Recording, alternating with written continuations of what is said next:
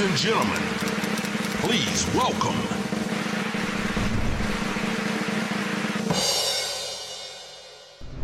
Καλώς ορίσατε. Καλώς σας βρήκα. Το φτωχικό μας. Χαίρομαστε πάρα πολύ που είσαι εδώ, Ρένια. Και εγώ χαίρομαι. Η Ρένια έχει τη φήμη ενός ανθρώπου που είναι πολύ τυχερός, πολύ γουρλής, πολύ... Άντε, μωρέ. Μα το λένε όλοι. Δεν μπορεί να μην το αισθάνεσαι. Ναι, το λένε. Αυτό είχε ξεκινήσει από το... Κάνανε πλάκα εκεί ο Ζόγκας και η Ζαμπέτογλου επί Downtown, ας πούμε, και κάπου το γράψανε και μετά πήρε αυτό ο καρότσο. Δεν υπάρχει πιο τέλεια φήμη. Βέβαια, αφού είμαστε από επιτυχία σε επιτυχία. Αν τα ψάξεις καλά-καλά. Καλά-καλά τα έχω ψάξει. Θα δεις ότι είναι μια χαρά, είναι ένας κανονικός κύκλος που ένα πράγμα πάει καλύτερα, ένα πράγμα πάει χειρότερα. Έχουν υπάρξει περιπτώσεις που να παρακαλούσες να τελειώσει, ας πούμε, μια δουλειά. Βέβαια, ρε. Είναι δυνατόν. Δουλεύω 30 τόσα χρόνια. Στο θέατρο. Και στην τηλεόραση και στο θέατρο. Είσαι υπομονετική. Έγινα. Τις ζώδιο? Καρκίνο. Α, ωραία. Έγινα. Σε ποιες περιπτώσεις ζορίζεσαι? Αχ. Ένα και δύο, Ξέρεις, δεν μπορώ να το ορίσω. Ένα μέρος του είναι φυσικά ακραίες προσωπικότητες, ας πούμε. Ναι. Και δεν εννοώ υποχρεωτικά κακοποιητικές. Εγώ κεντρικές, ναρκισσιστικές, με ένα κουραστικό εγώ, ας πούμε, που βαριέσαι από ένα σημείο και μετά να διαχειριστείς. Πολλές φορές η συνθήκη είναι απελπιστική. Η εργασιακή. Ναι. Παίζουμε τα καλοκαίρια σε θέατρα που δεν μπορείς να βρεις μια βρύση να πλύσεις τα χέρια σου, μια τουαλέτα. Ένα χώρο να αλλάξεις χωρίς να σε δει η μισή πρέβεζα, ξέρω εγώ. Κατάλαβες, δηλαδή, και λες κάποια στιγμή μεγαλώντας, λες, είναι αναξιοπρεπές, ήμαρτον, ας πούμε. Και είναι και μια δουλειά που, εντάξει, κακά τα ψέματα, τη βλέπεις την αδικία συχνά, ρε παιδί μου. Όταν λες άδικες συμπεριφορές, τι εννοείς? Βλέπεις ανθρώπους να πηγαίνουν στράφοι, ας πούμε, άλλους να υπάρχουν χωρίς να έπρεπε. Ναι, κατάλαβα τι εννοείς. Με αυτή την έννοια. Ναι. Οι άδικες συμπεριφορές, ασκήσεις εξουσίας σε νεότερους, σε πιο αδύναμους. Δεν είναι υποχρεωτικό ότι ο σκηνοθέτης πρέπει να σε κάνει ξεφτύλα, ας πούμε. Να αισθανθείς ότι θα πεθάνεις πάνω στη σκηνή από την τροπή σου για να λειτουργήσεις καλλιτεχνικά. Δεν είναι καθόλου αλήθεια αυτό. Άκουσα πρόσφατα σε μια συνέντευξή σου στον Τάσο τον Τρίφωνος. Ξαναγυρνάω λίγο στο εργασιακό, γιατί μου κάνει τρομερή εντύπωση. Που είπες ότι λόγω μιας κακιάς εργασιακής συνθήκης εσύ πέρασες σε ένα θέμα υγείας. Το 2004. Ναι. Έπαθα μια περιτονίτιδα πάρα πολύ σοβαρή. Δηλαδή, πολύ σοβαρή. Κινδύνευσα πολύ σοβαρά να πεθάνω. Αλήθεια. Ναι. Από μικρόβιο σε τουαλέτα, στο γύρισμα κτλ. Στην αρχή, επειδή ήταν πραγματικά καύσονες, ήταν τέλη Ιουλίου και είχαμε σε μια αυλή σχολείου γύρισμα με τον ήλιο έτσι. Η πρώτη σκέψη ολονών ήταν θερμοπληξία, ήταν ότι είναι από τη ζέστη. Και ότι δεν ένιωθες καλά. Είχε ζαλάδα, ας πούμε, και τέτοια. Είχα 41 πυρετό. Το φοβερό είναι όμως ότι με 41 πυρετό δεν έφυγες κατευθείαν. Έχει να κάνει, νομίζω, με την ψυχολογία που λέγαμε πριν των ηθοποιών. Ότι όχι, εκεί στη δουλειά θα πεθάνεις στο σανίδι. Ο ηθοποιός που ονειρεύονται είναι αυτός που δεν πεινάει, δεν διψάει, δεν κρυώνει, δεν πεινάει, δεν αρρωσταίνει. Δεν. Εμείς δε τώρα μπαίνουμε σε μια διαδικασία ότι πρέπει να αποδείξουμε ότι μπορούμε να παίξουμε με όλες τις συνθήκες και αυτό κάτι σημαίνει. Μάλλον, ξέρω εγώ, για την καλλιτεχνική μας υπόσταση, τρίχες. Ναι, είναι αυτό που λέγαμε πριν. Οπότε με 41, αντί να τρέξεις στο νοσοκομείο και να πεις παιδιά, σταματάω, δεν μπορώ, πέφτω. Συνέχισες. Το χειρότερο είναι τώρα ότι πήγα και την άλλη μέρα, γιατί έπρεπε να κάνω άλλη μία σκηνή και μου λέει, με είπανε, σε παρακαλώ, γιατί πρέπει να κλείσει το επεισόδιο και δεν γίνεται αλλιώς. Και πήγα και την άλλη μέρα και έκανα μία σκηνή και πήγα από τη σκηνή. Κατευθείαν στο νοσοκομείο. Συγγνώμη, αυτό ήταν με δική σου απόφαση. Ή της παραγωγής. Κοίταξε να δεις. Μια άλλη ενοχή γύρω από την οποία λειτουργούμε, και αυτή ξεκινάει από μια βάση που υπάρχει. Να μην κάνεις διβιλίκια, ας πούμε, να μην σε πούν ψωνάρα, να μην σε πούν βεντέτα, να μην σου πούν ότι ψωνίστηκες. Πες τα, Ρένια. Και τα λοιπά. Λες, είμαι άρρωστος, δεν μπορώ να έρθω στο γύρισμα. Έλα. Με κρεμάς, με αυτό, με εκείνο. Και από το φόβο τώρα να μην σε πούνε. ψωνάρα που κρεμάει το γύρισμα, σκόλωσε και πας με 40 πήρε το... Θα μπορούσες να κινηθείς και νομικά βέβαια, έτσι. Ναι. Αν ήμασταν σε αυτή τη συγκεκριμένη περίπτωση θα μπορούσε. Δεν το σκέφτηκες αυτό σαν λύση. Για να μην χαλάσεις το όνομά σου, φαντάζομαι, στη δουλειά, γιατί θα γινόμασταν τσίρκο, γιατί θα έπρεπε να το εξηγήσουμε στους δημοσιογράφους, γιατί θα έπαιρνε μια άλλη διάσταση, δεν έγινε με κανέναν με καμία πρόθεση. Έγινε στην κεκτημένη ταχύτητα με την οποία δουλεύουμε. Ναι, αλλά σε βάλανε να κάνεις γύρισμα. Τέλος πάντων. Ναι. Ναι, αυτή είναι η αλήθεια. Ναι, έπρεπε να γίνουν κάποια επεισόδια, τέλος πάντων, τα ήθελε το κανάλι. Να τα δει εγκαίρος και τα λοιπά. Υπήρχε πίεση από το κανάλι, από την εταιρεία παραγωγής, από το αυτό. Χάσαν την μπάλα. Δεν θέλανε να μου το κάνουνε. Ναι. Χάσανε την μπάλα. Υπάρχουν φορές που λες, παιδιά, δεν νιώθω καλά. Και μπορεί να είναι ο άλλος να νομίζει ότι εντάξει, ρε παιδί μου, αυτό δεν νιώθω καλά. Ναι, οκ. Okay. Έχει και λίγο τα νεύρα της σήμερα, δεν νιώθει καλά. Δεν σου δίνει σημασία την ώρα που λες, δεν νιώθω καλά. Δεν είμαστε μαθημένοι κι εμείς να πούμε, να σου πω, δεν μπορώ. Ναι, γιατί θα χάσουμε τη δουλειά. Δεν είμαστε μαθημένοι. Δεν ζητήσανε συγγνώμη τουλάχιστον. Συγγνώμη. Ναι, δεν το καταλάβαμε, δεν αυτό, βρε, τι έπαθες. Πω. Μέχρι να σιγουρευτούν ότι δεν θα κάνω και τίποτα πιο νομικά που είπες, ας πούμε, πριν. Να διασφαλίσουν αυτό, ναι. Μάλιστα. Πολύ ωραία. Έλα να πούμε κάτι πιο ευχάριστο. Όχι, απλά ξέρεις τι, είναι οι ιστορίες και αυτά που περνάει κάθε άνθρωπος στη ζωή του είναι και ενδεικτικά της προσωπικότητάς του. Δηλαδή, αυτό που λες ότι εσύ εκεί επέμενες να είσαι σωστή και επαγγελματίας. Και επίσης, νιώθω ότι πραγματικά μπορούν να σου αλλάξουν τη ζωή. Ας πούμε, μιλάγαμε με τον Άκη τον Σακελάριο προχθές, ναι, που αντίστοιχα πέρασε μια πάρα πολύ σοβαρή περιπέτεια υγείας. Επειδή και εκείνος το άφησε. Και εκείνος το άφησε γιατί είχε παραστάσεις. Γιατί είχε παραστάσεις. Γιατί είναι εξωφρενικό να τρέχει, να είναι μια στη λογική του ηθοποιού. Ότι είναι μια παράσταση στο δρόμο και πάει από πόλη σε πόλη και εσύ δεν μπορείς να παίξεις σήμερα. Και μόνο γενικός νεκρός δεν παίζεις. Αυτό μας με κάνανε. Έχω παίξει με συνάδελφο που έχασε τον αδερφό του, ας πούμε, και... Εκείνη τη μέρα εννοείς. Και παίζανε. Να το ακούει στο τηλέφωνο ο Αλέξανδρος ο Μπουρδούμης. Το άκουγε στο τηλέφωνο, ήταν στα καμαρίνια, έκλαιγε και βγήκε στη σκηνή και έκανε τον κομπέρ. Η λογική είναι ότι αν δεν γίνει παράσταση καταστρέφεται κάποιος οικονομικά. Δεν υπάρχει αντικατάσταση. Δεν ξέρω τι θα κάνουμε με τη ζωή μας αφού απαντάει σε όλες τις ερωτήσεις στο οικονομικό. Λες ένα πράγμα και σου λένε η αγορά. Λες ένα άλλο πράγμα, σου λέει οικονομικά δεν βγαίνει. Και όταν φτάνει η συζήτηση σε αυτό είναι σαν να μπαίνει μια τελεία, ρε παιδιά. Ας πούμε, δηλαδή δεν εξυπηρετεί το οικονομικό κομμάτι, δεν μπορεί να γίνει. Εσένα στο αξιακό σου σύστημα μέσα σου, τι είναι στην πρώτη θέση? Οι ανθρώπινες σχέσεις. Πρέπει να μπορούμε με έναν τρόπο να κοιταχτούμε και μετά από μια επιτυχία, αποτυχία, αρρώστια, ρόλο κτλ. Να μπορούμε να έχουμε και τα μούτρα να κοιταχτούμε χωρίς να χρωστάμε ο ένας τον άλλον ή χωρίς να αποφεύγουμε ο ένας τον άλλον. Φίλους έχεις από τη δουλειά? Ναι. Έχεις. Όχι πολλούς, αλλά έχω. Αν ρωτάς δηλαδή, υπάρχουν πρόσωπα με τα οποία έχουμε ξεπεράσει τον ανταγωνισμό, τις ζήλιες, ναι, της δουλειάς, τέλος πάντων, το κομμάτι. Ναι. Αποθυμένα έχεις να πεις, θα ήθελα να δουλέψω με τον τάδε ή θα ήθελα να κάνω αυτό το έργο, αυτόν τον ρόλο. Ανθρώπους, ναι, που θα ήθελα, λέω, ας πούμε, βλέπω τη δουλειά ενός σκηνοθέτη και λέω, α, ωραίο, ας πούμε, θα ήθελα να δουλέψω μαζί του. Μέχρι εκεί όμως. Όχι αποθυμένα. Δεν ξέρω πώς να το πω. Εμένα μου τα έφερε από τις...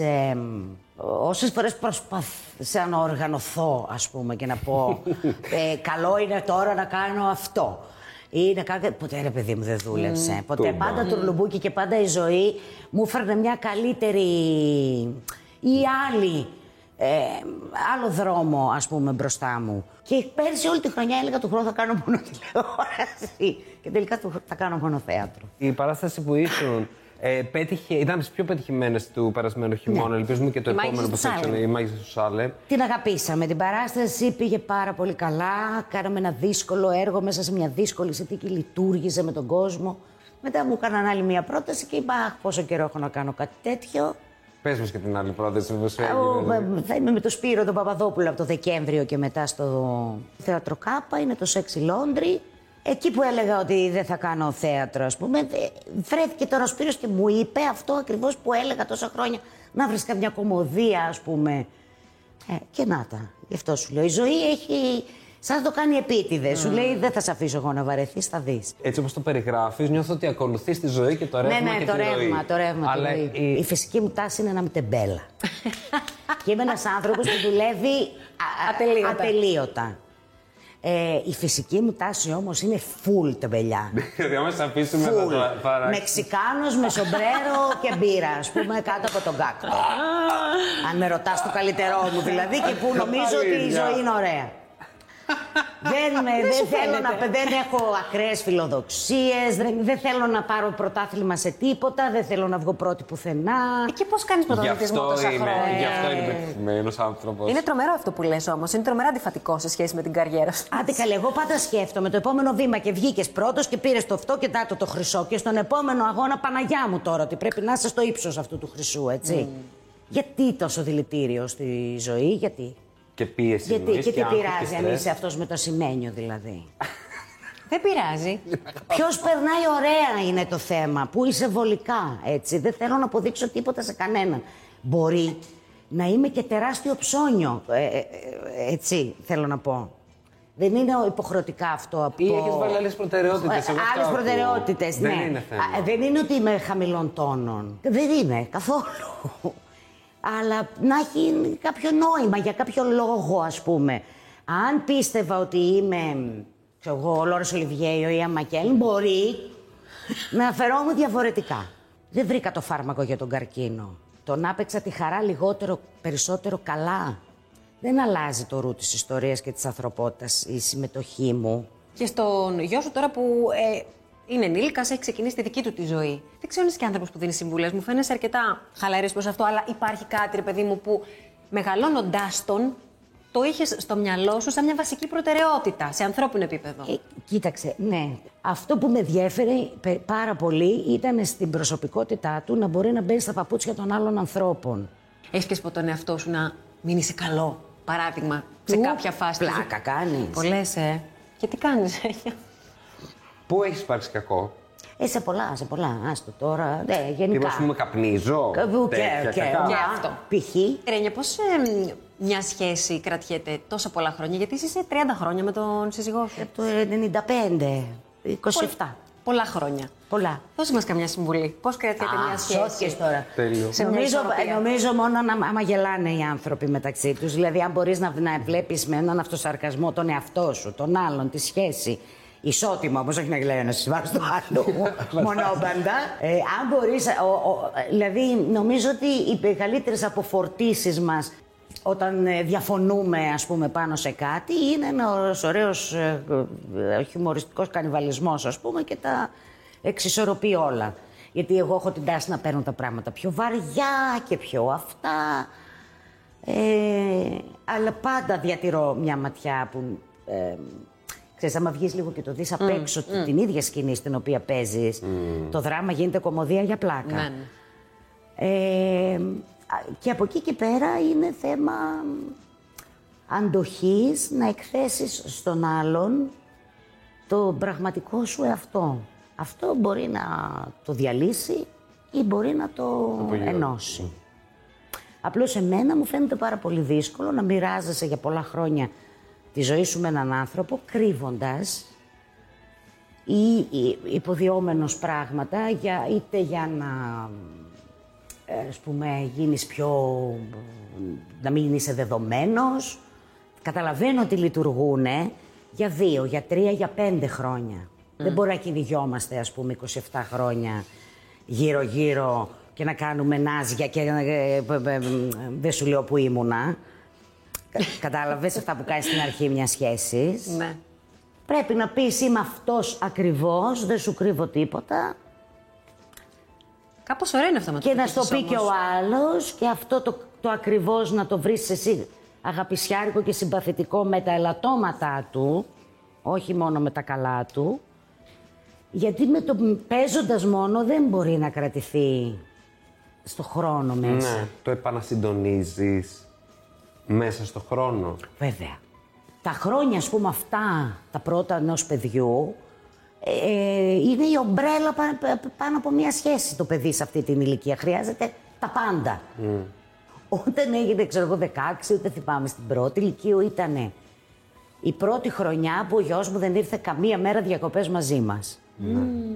Οπότε ήσασταν οι δυο. Και ήμασταν οι δυο μας. Μετά από πολλά χρόνια. Μετά από 16 χρόνια, ας πούμε, έτσι. Ναι, ναι, ναι, ναι. Και ήμασταν για πρώτη φορά, ξέρω εγώ, καλοκαίρι στην παραλία και κοιτιόμαστε και λέμε, δηλαδή τώρα φεύγουμε ό,τι ώρα θέλουμε. Α. Συγγνώμη, θα φάμε ό,τι δεν πεινάς, δεν πεινάω. Κατάλαβες. Ξέχασες τον Τηλιακό, έτσι ήταν. Ήταν σαν να γίναμε 18, ξέρω εγώ. Κάναμε χαζά από εκείνο το καλοκαίρι που είχαμε να κάνουμε χρόνια. Και ούτε στην αρχή ήταν παράξενο. Γιατί κάτι σας έλειπε, η έννοια ότι πρέπει να φροντίσετε κάτι. Η ζωή μου δεν ήταν έτσι πέρσι, δεν ήταν έτσι πρόπερσι. Δεν είναι η ζωή μου που ήταν και τα χρόνια της εφηβείας που ερχότανε μαζί μας, αλλά παντού βαριότανε, παντού δεν ήθελε. Ήθελε να φύγετε. Ναι, και όλα αυτά. Καινούριο, όχι επαναπροσδιορίζεις. Άλλος κύκλος άνοιξε από την ώρα που το παιδί κάνει δική του ζωή. Και άλλη πάλι ποιότητα στη σχέση των δύο. Βέβαια, ναι. Άρα ξαναβρίσκεις τον άλλον. Σε άλλη ηλικία, με άλλες τώρα προτεραιότητες. Και μπαίνετε οι δυο σας ξανά τώρα. Ξαναμηδενίζεις το κοντέρ. Ναι. Δηλαδή πρέπει να τα ξαναπάρεις όλα από την αρχή. Ναι, περίπου. Εντάξει, το παιδί δεν φεύγει ποτέ. Στα αλήθεια. Η έννοια εννοείς. Ναι, ναι, αλλά η πρακτική καθημερινότητα. Ναι. Απλώς τώρα δηλαδή. Πώς να σου πω. Μας μένει από κάτω μας. Χώρια, αλλά από κάτω. Ναι, ναι, άλλη είσοδο. Ναι. Ξέρω εγώ, μπορεί να μου πει δεν θα αργήσω σήμερα. Βγαίνει και τελικά αργεί. Είσαι στο μπαλκόνι, μην μου πεις ότι κάνεις τέτοια. Όχι, αυτό θέλω να σου πω. Αγώνα. Μην το πάρεις τηλέφωνο. Κατάλαβες. Ούτε ρίχνεις καμιά κλεφτή ματιά να δεις τι ώρα περίπου. Αγωνίζομαι να μην κάνω αυτά που κορόιδευα. Μου φεύγουν. Πολλά. Πολλά μου φεύγουν. Πολλά που νόμιζα ότι δεν θα τα πω και τα είπα, ας πούμε. Τους στυλ. Για πες κάτι. Ναι, ξέρεις. Τζακέτα να πάρεις. Όχι τζακέτα να πάρεις, αλλά ναι. Πρόσεχε να ρίξουν κάτι στο ποτό. Αυτό, ας πούμε. Να προσέχεις, να πιεις κάτι σφραγισμένο, ξέρω εγώ. Μαμαδίστικο είναι αυτό τελείως. Που λες τι τα λέω τώρα, λες και δεν ξέρει. Έχει δει. Δεν μπορείς να το αποφύγεις και τελείως. Και μετά από λίγο είπα και γιατί να τα αποφύγω τελείως. Αλλά καλύτερα να τα έχεις πει για να έχεις το κεφάλι σου ήσυχο. Το όχι στα βαθιά. Θα μείνεις μαζί μας γιατί θα παίξουμε ένα παιχνίδι. Τι θα παίξουμε? Θα δεις, είναι πολύ ωραίο. Ωραία. Και εύκολο.